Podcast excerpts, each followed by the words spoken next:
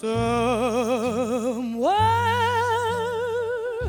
over the rainbow, way up high, there's a land that I heard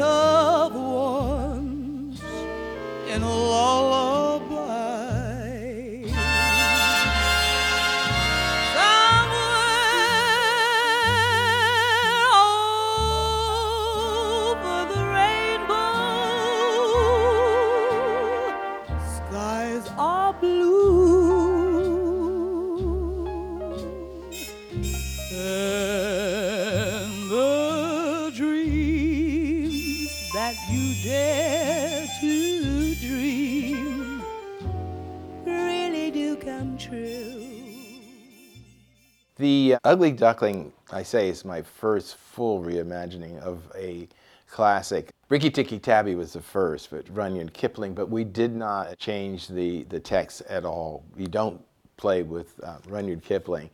So I say that the Ugly Duckling was really reimagined. The, the text is much more accessible. And in many ways, an important book for me because it was a link to my mother. But it was, it was that story that uh, I think we kind of all relate to, or most of us can relate at some time or another, feeling like the ugly duckling. It was also um, a vehicle for me to talk about nature and um, and that connects directly to my experience of, as a kid growing up and, and going to the country.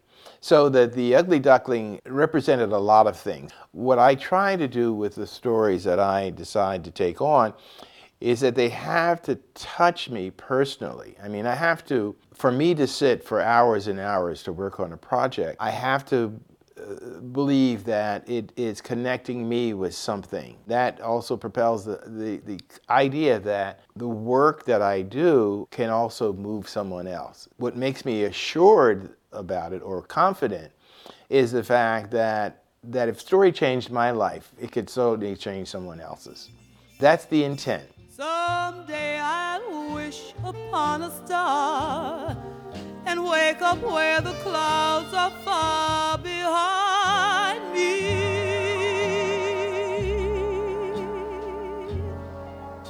Where troubles melt like lemon drops way above the chimney tops. That's where you'll find me. And I was also looking for a way, because some of most of the work up until then had to do with African American subject matter. And I was looking for a vehicle to talk about what moved me as a kid. One of the things about the classics is they hold up for generations in different cultures. So I wanted to say in a kind of an interesting way that as an African American, yes, I grew up on the Uncle Remus tales, but I also grew up on Hans Christian Andersen. And so I put myself in that as the fisherman who saves the duckling. So it, it was a kind of a way of talking about being a person of color, how literature, no matter who writes the literature, where it comes from, can have an effect on you. It represented a kind of a breakthrough. Now, the other piece, of course, is up until then, I had always worked with a, a collaborator, an author who wrote the story that I responded to. This was not so. So it marks a big change in terms of what I wanted to do with my work. Somewhere over